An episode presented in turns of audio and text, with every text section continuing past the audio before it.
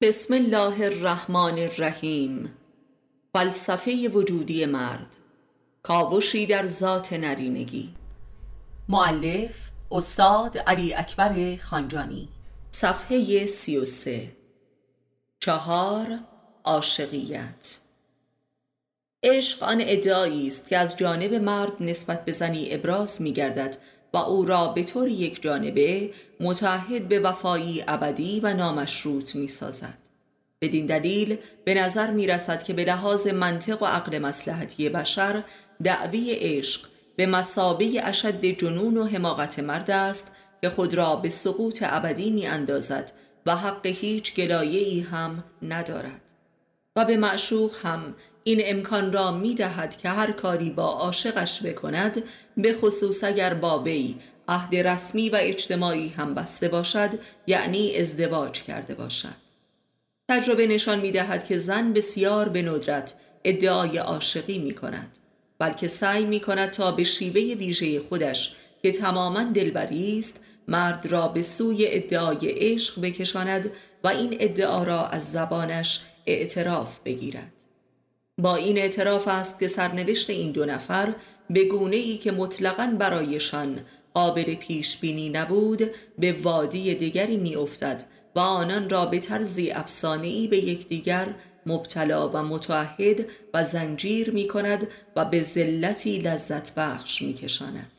به عذابی خوش به اسارتی عزیز و لذیذ از دیدگاه منطق روانشناسی که همان منطق منافع مادی بشر در حیات خاکی است و چیزی جز مسلحت را نمی‌شناسد عشق و همه فعل و انفعالات آن در طرفین واقعه تماما جنون و دروغ و تظاهر و خود آزاری و تناقض است. و نهایتا هم به رسوایی و خیانت و اتهام و ادابت منجر می شود ولی روانشناسی عشق معمولا واقعه ما بعد از ختم عشق را در طرفین نادیده می‌گیرد که همان به خودآیی عظیم و هرچند تلخ و دردناک است که انسان را به سوی عقل و صداقتی برتر میکشاند و به شناختن و تصدیق واقعیت حیات و هستی دعوت می کند. حق عشق بین زن و مرد فقط در واقعی ما بعد عشق است که درک می شود. ولی عموما به حساب عشق و نتایج عشق گذاشته نمی شود. همانطور که حق حیات دنیوی بشر هم پس از مرگ است که آشکار می شود. پس فهم حقیقت عشق مستلزم یک باور دینی و ایمان قلبی و معرفت نفس است که معمولا در روانشناسی ها محلی از اعراب ندارد. عشق تجارتی یک طرفه است که زن با نازشان را بنیاد می نهد و لذا در وادی عمل و قانون عرفی هم هیچ تعهدی ندارد. و در واقع برنده این تجارت می باشد همانطور که مرد با ابراز این ادعا تماما بازنده است. این برندگی زن و بازندگی مرد هم سطحی و موقت می باشد زن خردمند هم کسی است که در این تجارت روحانی دعوی نماید و خود را مخاطب و مسئول قرار دهد. این رندی زن نهایتا به زیان اوست و این لودگی مرد هم نهایتا به سود او تمام می شود. وقتی که مردی به زنی ادعای عشق می کند خود را به طور ابدی و یک طرف و نامشروط به آن زن وفادار می سازد و این جدیترین وفای مرد به خیشتن است و به میزانی که مردی در این وفا صادقانه بماند موفق به کشف آن گوهری باطنی در خودش میگردد که عامل عشق بوده است این گوهره بدون شک همان خداست عشق مرد به زن و ادعای این عشق و وفای به این عشق و ادای حقوق آن تماما همان تعهد و وفا و عشق مرد به ذات خیشتن است که در وجود زن چشمک می‌زند و ذات اندرونی مرد را ندا می دهد. به همین دلیل عشق به زن اگر به صدق و وفا و عدالت باشد زمینه عشق مرد به حقیقت و معرفت نفس است و او را به خدای باطن خود میکشاند و عارف می سازد. همه عارفان بزرگ دارای چنین تجربه ای موفق در بیرون بوده و در این امر تماما وفا نمودند. حتی اگر معشوق هم تماما جفا کرده باشد و این که سنت معشوق بر جفاست و سنت عاشق بر وفا. وفای مرد به معشوقش در حین جفای معشوق عالی ترین و محسوس ترین تمرین خودشناسی است و لذا به سوی خداشناسی باطن میل می کند. فقط چون این خدایی خدای قلبی و انسانی و خودی و توحیدی است و خدای ذهنی همانطور که نشان داده ایم در واقع خدای کفر و از خود بیگانگی مرد است که در واقع در حکم مخلوق و بازیچه مرد است. و آن شیطان است که در همان حال اراده مرد را به بازی می‌گیرد. خدای واقعی و خالق فقط در عشق مرد به زن و وفای او و صدق و عدالت و رعایت حقوق دینی و صبر او بر این عشق است که در باطن مرد رخ می نماید و با او ارتباط برقرار می کند و عین خود اوست.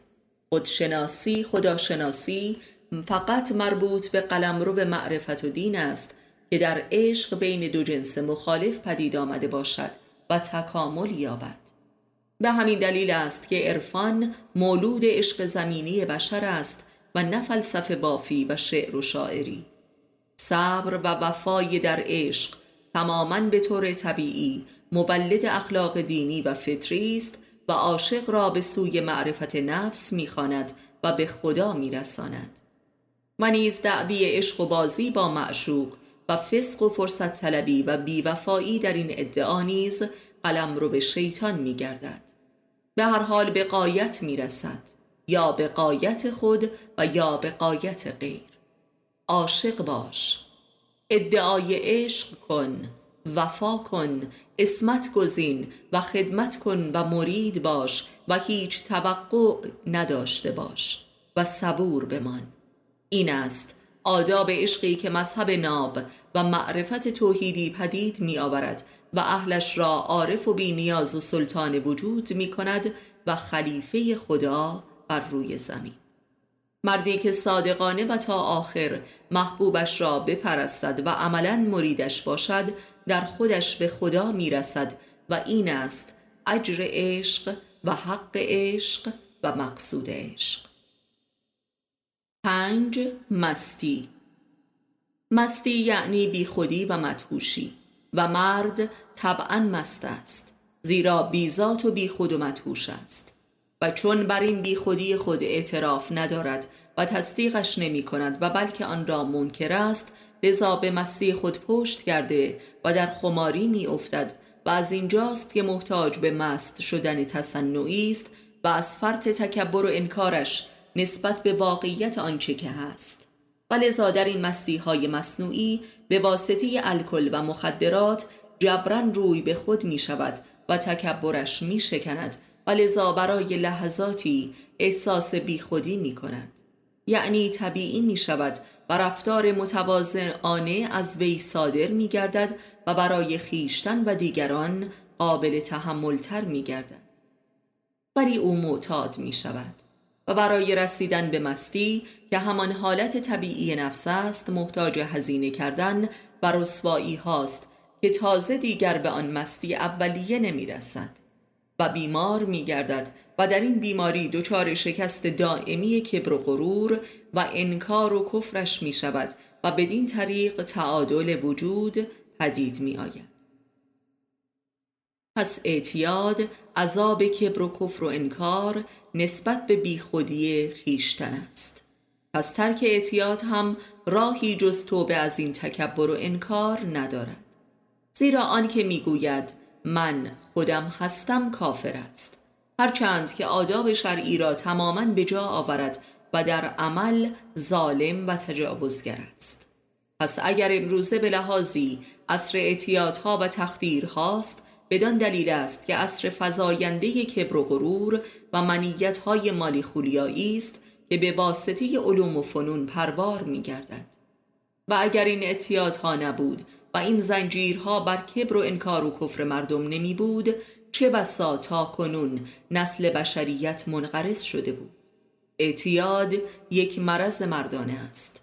زیرا مستی و بیخودی هم یک هویت مردانه است که چون واقعیت طبیعیش انکار می شود جبران و به طور مصنوعی بر مرد واجب می شود و او را مبتلا می سازد تا طبیعی شود. یعنی مردانه. و مرد به میزانی که زن را منکر است و نیاز جنسی و روانی خود به او را انکار می کند و او را تحقیر می نماید و به حقوقش تجاوز می کند این بیخودی ذاتی خود را نمی بیند و آن را در زن نمی یابد و لذا در قحطی ذات می ماند و محتاج به مستی های مصنوعی می شود اعتیاد نشانه بارز کبر و ستم مرد نسبت به زن است. و زنان را نیز مردان به عمد معتاد می کنند تا بیهوش و بیخود سازند و تصاحب نمایند و بتوانند با وی هرچه که خواهند بکنند. ترک اعتیاد برای زن بسیار آسان و فقط جنبه جسمانی دارد و فقط کافی است که از اسارت آن مرد رها گردد. ولی ترک اعتیاد برای مرد یک واقعه و انقلاب روانی را طلب می کند و آن توبه از کفر و انکار و تکبر نسبت به حق زن است و روی کرد به خدا و معرفت نفس. پس واضح است که این عرفان مرفینی رایج در جامعه ربطی به معرفت نفس و دین و حق پرستی ندارد و بلکه اشد نفاق است. و قایت جهل و کبر و غروری که در شعر پنهان شده است. شیطانی که کوس الحق می‌زند. به همین دلیل همه این به اصطلاح عارفان مرفینی در اشد تزاد و ادابت و تشنج نسبت به وجود زن قرار دارند. این عرفان ضد عرفان محصول ادابت با زن است. آنکه مست بی خودی خیشتن و اهل معرفت نفس است به واسطه الکل و افیون و بنگ خمار می شود چون خود ذاتا بی خود است. روی کرد به خود یعنی معرفت نفس و عرفان موجب ظهور مستی می شود و این همان معرفت است که اهلش را از مستی های مصنوعی بی نیاز و بلکه بیزار می سازد و این راز مستی مرد است. و اما راز بیزاری زن نسبت به معرفت نفس همانا راز خماری اوست زیرا زن به مسابه ذات و خودیت انسان چون روی به خود می کند مستیش از بین می رود و این علت العلل بیزاری طبیعی زن نسبت به هر معرفتی خاص خودشناسی است. بیزاری زن نسبت به فلسفه ها و فلسفیدن که جوهری خودشناسی دارند نیز از همین روی می باشد زن هست و احساس می کند که این بودن کافی است. و لذا زن در روی کرد به جهان بیرون است که احساس مستی می کند در پرستش زیبایی ها و تزیین محیط خیش به مستی می رسند به همین دلیل ظاهر پرستی و تزیین و زیباسازی محیط زیست از جمله خانداری و تجملات قلمرو به مستی های زنانه هستند. چون زن دارای هستی فی نفسه و معناست و گوهری حیات را در خود داراست لذا فقط کمبود زیباسازی بیرونی را دارد و زن طبیعی این گونه است که بر اساس قرای زیست می کند. ولی این زیستی کور و جانبری است و کفاف حیات انسانی او را نمی کند. مرد چون دارای معنای ذاتی و اندرونی نیست نیاز شدیدتری به معناجویی و باطنگرایی و اندیشه و معرفت احساس می کند. و این همان نیاز به مست شدن است. مست بودن احساس وجود. وجود از مستر وجد است که همان ریشه وجدان است و هم به معنای شور و شوق مستی. برای انسان احساس بودن همان مست بودن است. این مستی در زن نقد و حی و حاضر و فعال است و فقط کافی است که نیازهای ابتداییش فراهم آید. آنچه که موسوم به ظاهر پرستی و تجملگرایی و صورت پرستی و تزئینگرایی و قریز سالاری در زن است بدین معناست. زیرا او کمبود معنا نمی کند. یعنی کمبود مستی نمی کند. یعنی دارای احساس وجود طبیعی و ذاتی در خیشتن است و فقط کافی است که زندگی راحت و بی سری داشته باشد و حداقل نیازهای غریزیش تأمین گردد. ولی زن نیز در بلند مدت نیازمند معرفت است وگرنه دچار قفلت و صحویت نسبت به خیشتن شده و مواجه با قحطی وجودی می شود و افسرده می گردد و لذا برای جبران این قحطی به حبسبازی روی می آورد و تجمل پرستی هایی که گاه او را به فساد می کشاند. وجود برای انسان حاصل معرفت بر وجود است. وجود انسانی همان نور معرفت است و این است. انسانیت ویژه حیوان دوپایی که دچار شدیدترین قرایز و هرساست معرفت بر وجود موجب درک و شکر وجود می شود و این شکر موجب افزایش و توسعه و تجلی و تجدید وجود می گردد. وگر وجود به قحطی می رود و به حرس و شهوات و امیال جنونآمیز می گراید و صاحبش را به تباهی می کشاند. مرد بایستی وجود را یعنی ذات را بیابد ولی زن فقط کافی است که وجود را ببیند یعنی آنچه که هست را زیر نظر داشته باشد و فراموش نکند جهل زنانه حاصل این کوری و فراموشی است که او را به قحطی کشانیده و در یوزه هوس مردان می سازد. در وادی عمل آنچه که وجد وجود را برای زن ممکن و نقد می سازد وظیفه شناسی و حفظ اسمت و افت و خیشتنداری و حیاست. حیات انسانی زن منوط به حیای اوست. حیا و حیات واقعی واحدند. خیشتنداری در زن عین نظارت بر خیشتن و حضور در خیشتن و نقد ساختن وجود خیش و پیشگیری از نسیان است. بنابراین معرفت زنانه و معرفت مردانه ماهیتا متفاوت هستند و لذا عرفان در زن و مرد دو نمود کاملا متفاوت داشته است. بودن فیزیکی و جانوری برای انسان کفایت نمی کند. آنچه که در فلسفه هگل موسوم به شدن است که راز تکامل نامیده می شود در وادی عمل بر بستر دینداری صادقانه ممکن می آید که موجب معرفت وجودی و باطنی می شود و در غیر این صورت آنگونه که هگل معتقد است به صرف خود آگاهی ذهنی و فعالیت های علمی و صنعتی و هنری و اجتماعی و سیاسی و اقتصادی هیچ وجودی روحانی برای انسان رخ نمی دهد و بلکه موجب از خود بیگانگی بسیار پیچیده تر می شود همانطور که در تمدن مدرن شاهدیم. تمدن مدرن که قلمرو اشد فعالیت های علمی صنعتی هنری و سیاسی بشر است ابطال نظریه هگل را نشان می دهد که علم به زعم او که قلمرو شدن انسان است مبدل به قلمرو تباهی و سقوط بشر حتی از حیوانیت گشته و او را به خود براندازی کشانیده است. شدن حاصل معرفت نفس ناشی از زندگی دینی می باشد نه زندگی علمی فنی. مگر اینکه حیات کافرانه و دوزخی را هم که همان حیات علمی فنی منهای دین است نوعی شدن بدانی.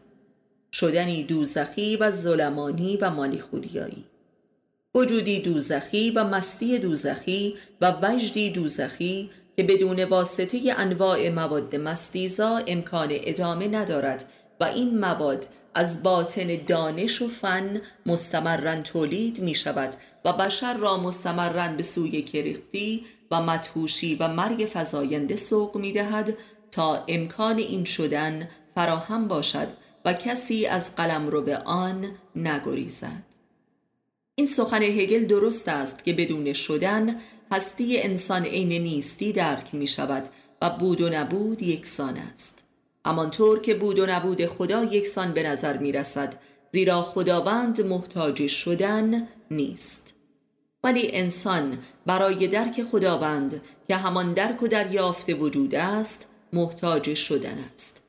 که در جریان این شدن یک در میان بود و نبود را در مراتب و انواع می آزماید این شدن همان دیالکتیک بود نبود در انسان است.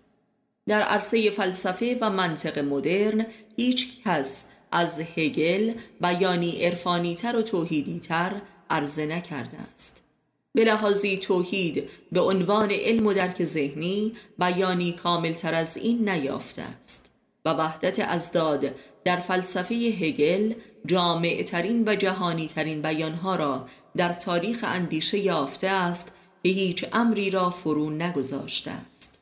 ولی علم توحید برای رسیدن به توحید کافی نیست. علمگرایی افراطی در فلسفه هگل و کم بها دادن تا سرحد اصلا بها ندادن به اخلاق دینی موجب شد که کل فلسفه هگل در قضاوت نهایی درباره زندگی بشر بر روی زمین منجر به احکامی شد که توجیه و تقدیس اشد ستم و استبداد و فرمالیزم گردد. در قلمرو جامعه عین اراده به قدرت و تقدیس امپراتور و امپریالیزم است و در قلمرو فرهنگ هم. هیچ جایی برای دین و معرفت دینی باقی نمی ماند و هنر خلیفه مذهب می شود و توجیهگر هنر برای هنر است که موجب وجد وجود می شود هگل و فلسفهش یک بار دیگر در قرن بیستم در فلسفه هایدگر خودنمایی کرد که این بار علنا بساط لامذهبی و نیهیلیزم فلسفی را گسترانید که تکنولوژی را تجسم برون افکنی ذات انسان تلقی کرد و در این برهوت بیروح و قحطی وجود هنر را پیش روی نهاد تا جبران کننده معنویت باشد و مستی آورد. ولی این جناب هنر بدون الکل و محرکات شیمیایی و مخدرات نو به نو لحظه ای هم نمی‌تواند مستیزا باشد و به بشر القای معنویت نماید. این هنر خود محصول این مواد است و بدون این مواد قابل مصرف هم نمی باشد. فلسفه هگل هم فلسفه شراب است. به همین دلیل اگر کسی در حال عادی یا خماری سوالی درباره فلسفه اش می نمود او کیش و مات می شد و در جایی گفت آن موقع که این مطلب را می نوشتم می فهمیدم ولی حالا فقط خدا می فهمد. اصولا بسیاری از فلسفه های مشهور در تاریخ جهان محصول مستی های مصنوعی هستند. علاقه شدید بو علی سینا به شراب و افلاتون به افیون مشهور و واضح است. حتی افلاتون برای رشد فلسفی افیون را به حکیمان تجویز می نموده است و معجون افلاتون که ضرب المثل شده امری واقعی بوده است. و حتی مرگ عرستو شاگرد افلاتون به واسطه مصرف افراطی این معجون بوده است که حتی به خودکشی عمدی هم تعبیر گشته است. بنابراین می شود درک کرد که فلسفه ها به عنوان عالی ترین حد تولید معنوی مرد در طول تاریخ ریشه در مستی های مصنوعی داشته است و معلول آن است. ادبیات مدرن جهان و مخصوصا ادبیات داستانی که جایگزین ادبیات فلسفی گردیده است و همچون فلسفه ها دارای مکاتبی گوناگون گشته است علنا محصول مستی های تصنعی نویسندگان بزرگ است. بسیاری از این نویسندگان علنا دائم الخمر بودند.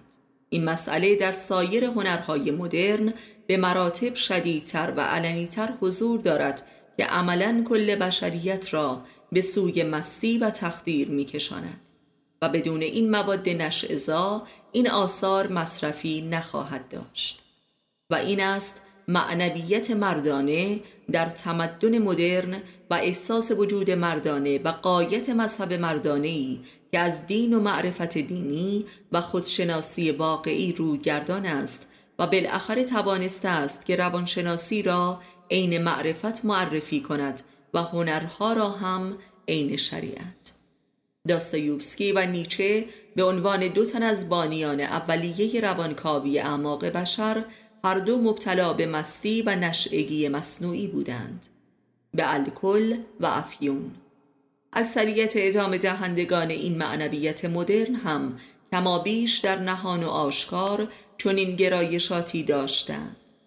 ارزش و بیارزشی این آثار همانگونه که در آغاز این مقاله نشان داده شد مربوط به حق و ابطال مستی طبیعی و مستی تصنعی است.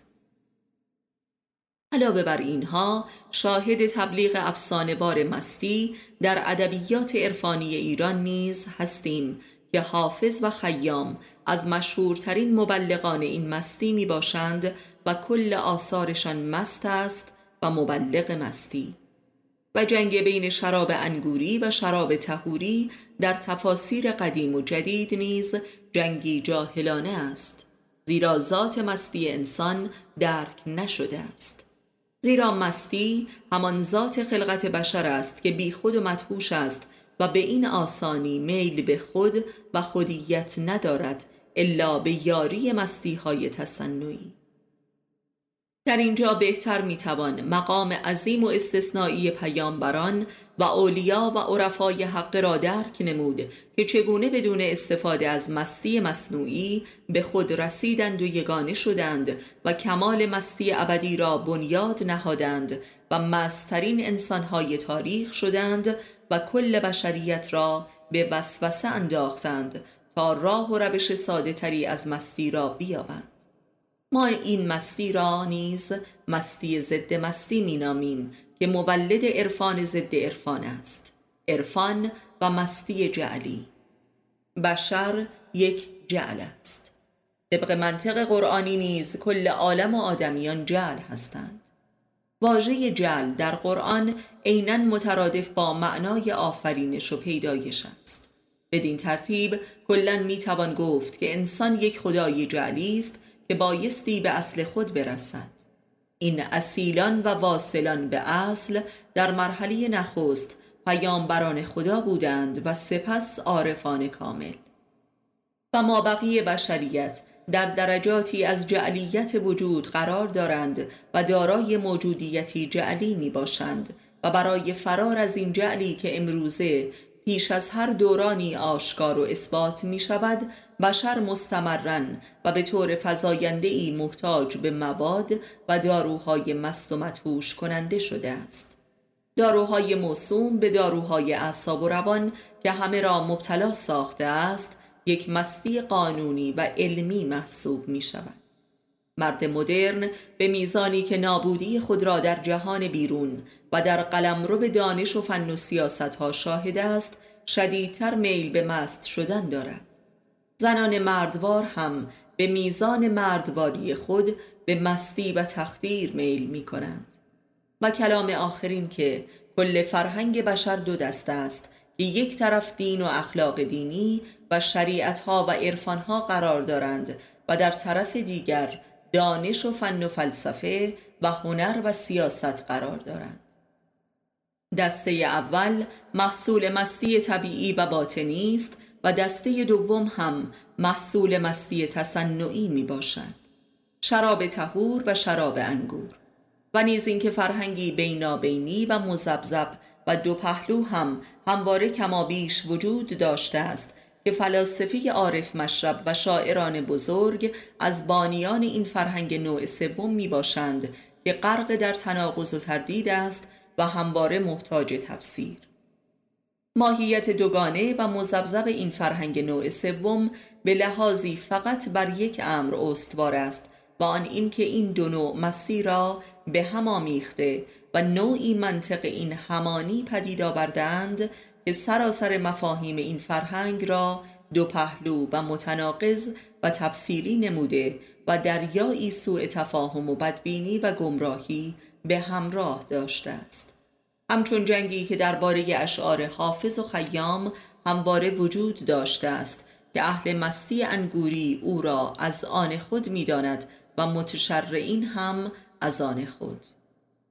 و گاه اشعاری چنان اوریان رخ می نماید که متشرعین را به وحشت می اندازد و به تکفیر این شاعران وامی دارد. به هر حال بشر فطرتا و وجدانن در قبال مستی های تصنعی خود دچار حیا و احساس گناه و خطاست و نمی‌تواند آن را تقدیس نماید و لذا چنین اعمالی عموما در خفا صورت می‌گیرد و این امر خود دال بر حقیقتی قابل تعمل است. در فرهنگ دینی در سراسر جهان و خاصه در مذاهب ابراهیمی شرابخواری و زنا کما بیش در یک ردیف از گناهان قرار گرفته و در رأس گناهان کبیره مستوجب جزا هستند. چرا؟ شرابخواری تلاش تصنعی و فیزیکی برای مست شدن و عشق نمایی کردن می باشد و به همین دلیل واژه عشق در رأس ادبیات مستانه قرار دارد. چه از نوع عرفانی و چه بازاری و کابارهی زنا کردن نیز نوعی دیگر از عشق نمایی است. این هر دو بر محور احساس و ادعا و معنای عشق پدید آمده است و در اخلاق دینی مکروه و یا حرام شده است. زیرا در وادی روابط اجتماعی هم مولد فریبکاری های عظیم است و انسان در دعوی های اش چه تحت شعاع مستی شهوانی و چه مستی انگوری همواره راه افراط و تفریط میپیماید و لذا قادر به وفای به عهد و قول خود نیست. در این دو نوع مستی افکاری افراطی و کرداری نامعقول و بیریشه پدید می آید و موجب فریب و گمراهی و عذاب است. گناه بودن این دو نوع عمل مستانه به تجربه و عقل و عرف اجتماعی نیز بدیهی است و حقانیتش در اخلاق دینی نیز جای تردیدی نیست این همان اقلانیت دینی و احکام دینی می باشد که در هر امری برای اغلا واضح است و لذا عقل و دین از یکدیگر جدایی ناپذیرند و فقط اغلا بر دینی صادقانه وارد می شوند و به دینی صادقانه تن می دهند زیرا منافع دنیوی خود را نیز در دین می یابند. مستی مصنوعی موجب ریاهایی بسیار شدید می گردد همانطور که مستی شهوانی هم چنین است و این دو مستی نیز همواره مکمل یکدیگرند. و لذا مستی و فسق گام به گام رشد می کنند و زنا و ریا معلول یکدیگر هستند.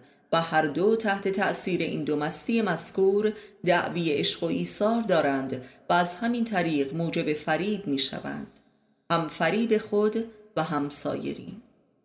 مرد در حال مستی عهدی جاودانه می بندد که در حالت عادی آن را زیر پا می نهد و این موجب تباهی در روابط است. عهد جاودانه بستن با کسی در واقع خود را جاودانه به امری متعهد نمودن است.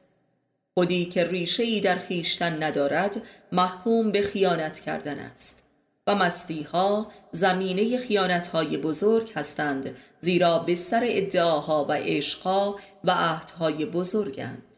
زیرا برای لحظاتی فرد را درونگرا و روی به خود می کند و فرد در خود قدرتی عظیم و جاودانه می یابد و آن را به رابطه می کشاند و بر همان اساس عهد می بندد و یا ادعایی بزرگ می کند و اشد چنین عهد و ادعایی در رابطه با زن رخ می دهد به همین دلیل زنان مستی و نشعگی مردان را بدین لحاظ بسیار دوست می دارند ولی بیعملی و بدعهدی آنان در حالات معمولی است که زنان را از مستی مردان بیزار می سازد زن دوست دارد که همواره مردش مست باشد.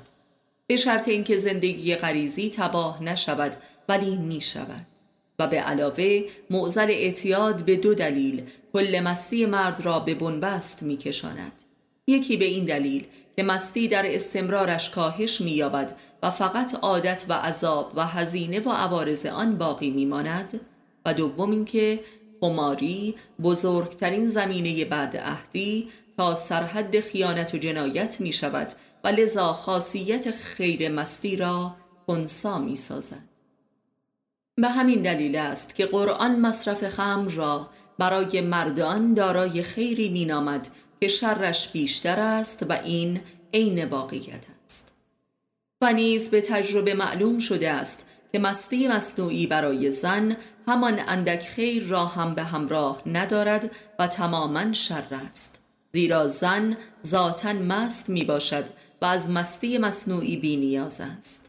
زن آنقدر به طور طبیعی مست است که امر اول دینی برای او همانند حیاست که به معنای کنترل مستی ذاتی زن است.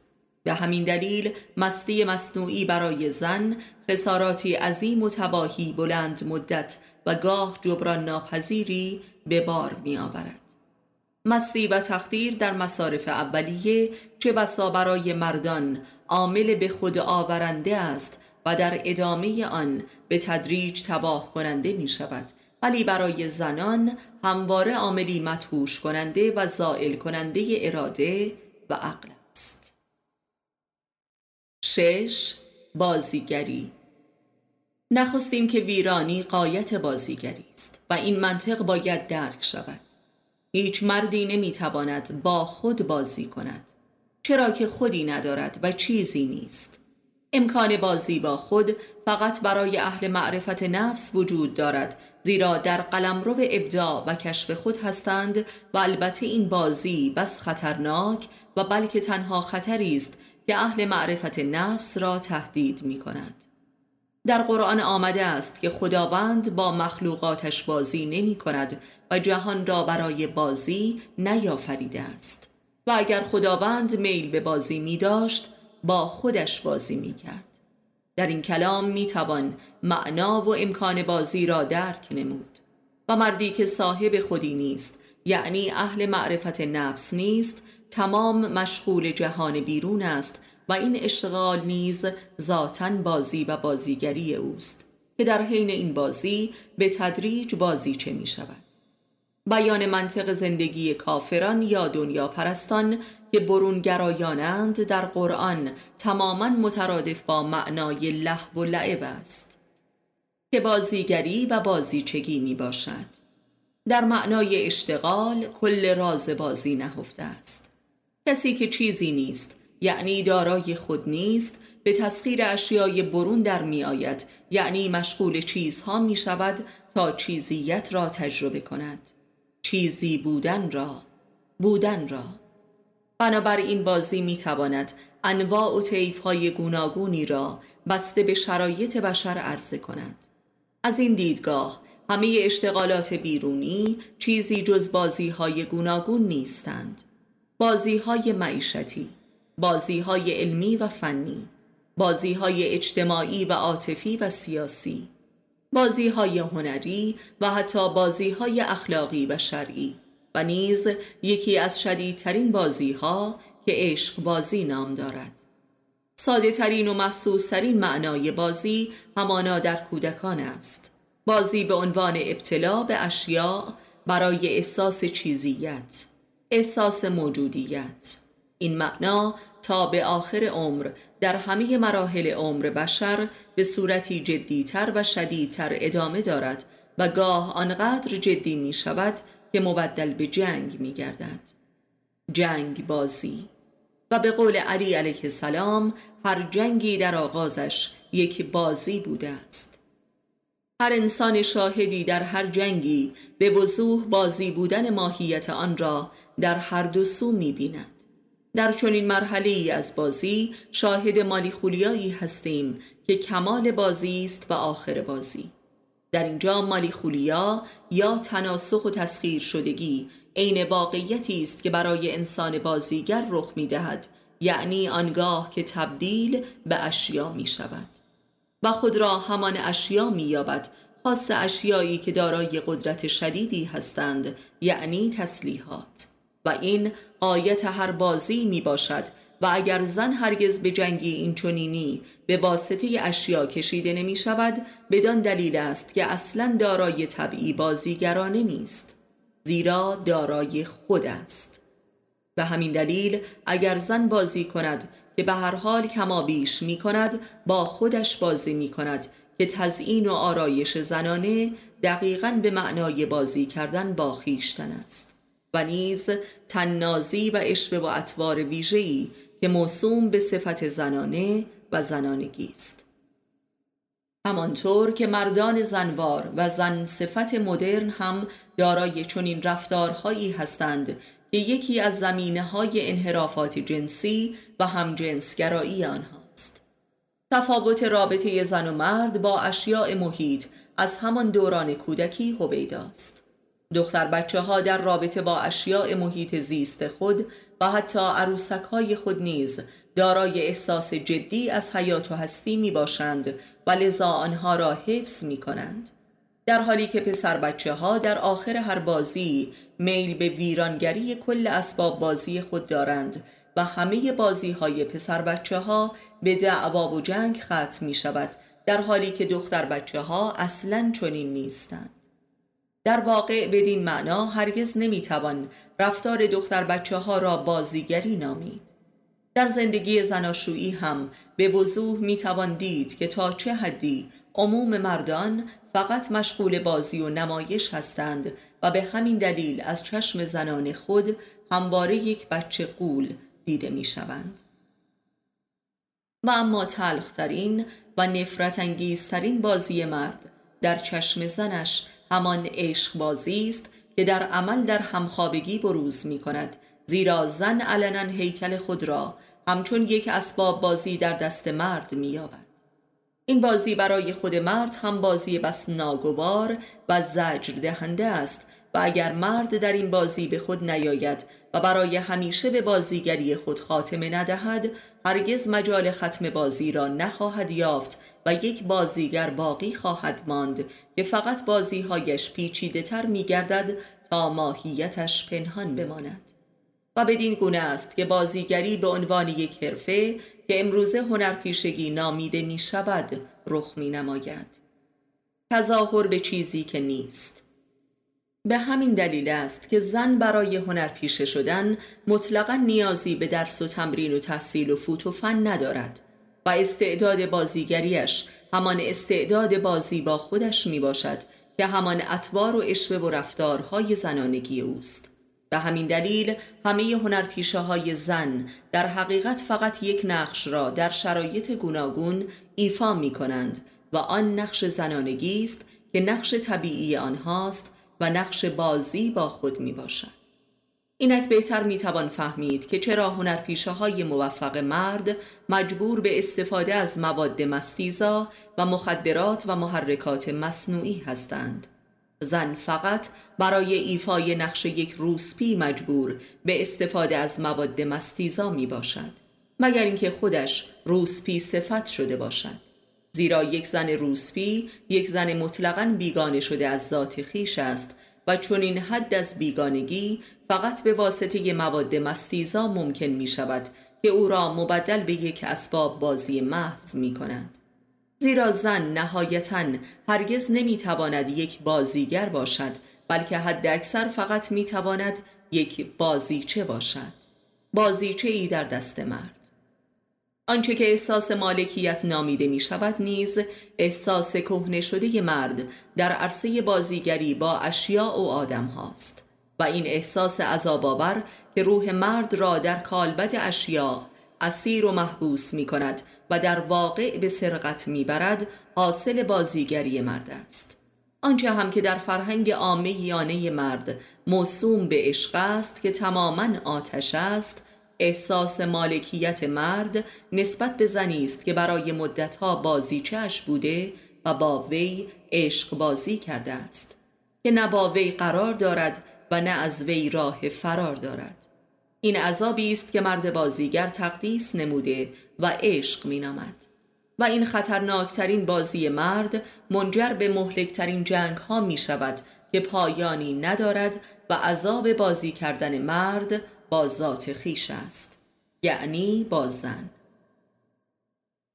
و به میزانی که زن هم در این بازیگری نقش آگاهانه ایفا می کند و از آن برخورداری می یابد به این عذاب مبتلا می گردد و بازیچه می شود بازی با عشق به لحاظی ساده ترین بازی های بشر است و در عین حال به قول حافظ این بازی بسیار آسان به اشد سختی ها و عذاب ها منتهی می شود عشق بازی و بازی با عشق و واژه مقدس عشق عذاب آورترین و رسوا کننده ترین بازی های عاطفی و کلامی بشر است و به مستحلک کننده ترین جنگ ها منجر می گردد و به شدیدترین ندامت ها و حسرت ها و یأس ها و بدبینی ها می رسد. بدبینی نسبت به خیشتن. و این یعنی هیچ بینی خیشتن و نابود بینی خیشتن. و این حق است. حقی بس تلخ که در عاقبت بازی با عشق رخ می نماید تا از انسان اعتراف بگیرد که وجود ندارم. و این می‌تواند سرآغاز طلب وجود باشد یعنی سرآغاز معرفت نفس. انسان بازیگر و خاص مرد بازیگر حتی با ایده و آرمانها و آموزه های خودش نیز بازی می کند زیرا اینها هم جملگی آریعی و بیرونی هستند که بر او وارد شدند این نوع بازی چه بسا مخوفترین و نامرئی ترین بازی هاست که نهایتا به بازی با ایده خدا می انجامد که بازی آخر و آخر همه بازی هاست. زیرا کل نفس بازیگر را بر سرش می شکند و پوچش می سازد و کلام آخرین که هرچه که از غیر به فرد می رسد اسباب بازی است و در خدمت بازیگری قرار می گیرد حتی مذهب آریهی پس تنها راه نجات از بازی همان معرفت نفس است. بازیگری همان کفر نفس است.